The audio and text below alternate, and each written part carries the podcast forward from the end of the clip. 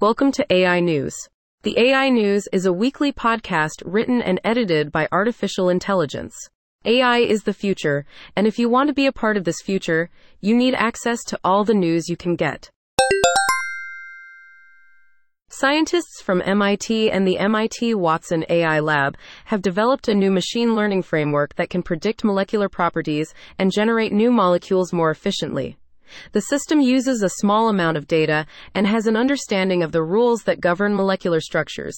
It outperformed other machine learning approaches and accurately predicted properties with fewer than 100 samples.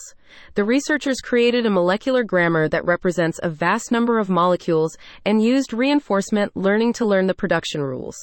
The system achieved accurate results even with small datasets and could have applications beyond chemistry and material science. Scientists have developed an AI tool called CHARM that can rapidly decode a brain tumor's DNA during surgery.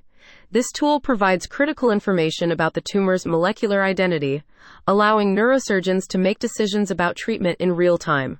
The current approach can take days or weeks to determine this information. The tool has been tested on brain tumor samples and has shown high accuracy in identifying specific molecular mutations and classifying different types of gliomas. It can also assess the broader context of the tumor sample, making it more accurate and similar to how a human pathologist would assess it. The tool still needs to be clinically validated and cleared by the FDA before it can be used in hospitals. G/O Media published an AI generated Star Wars article on IO9, angering human writers. The article contains errors and omissions.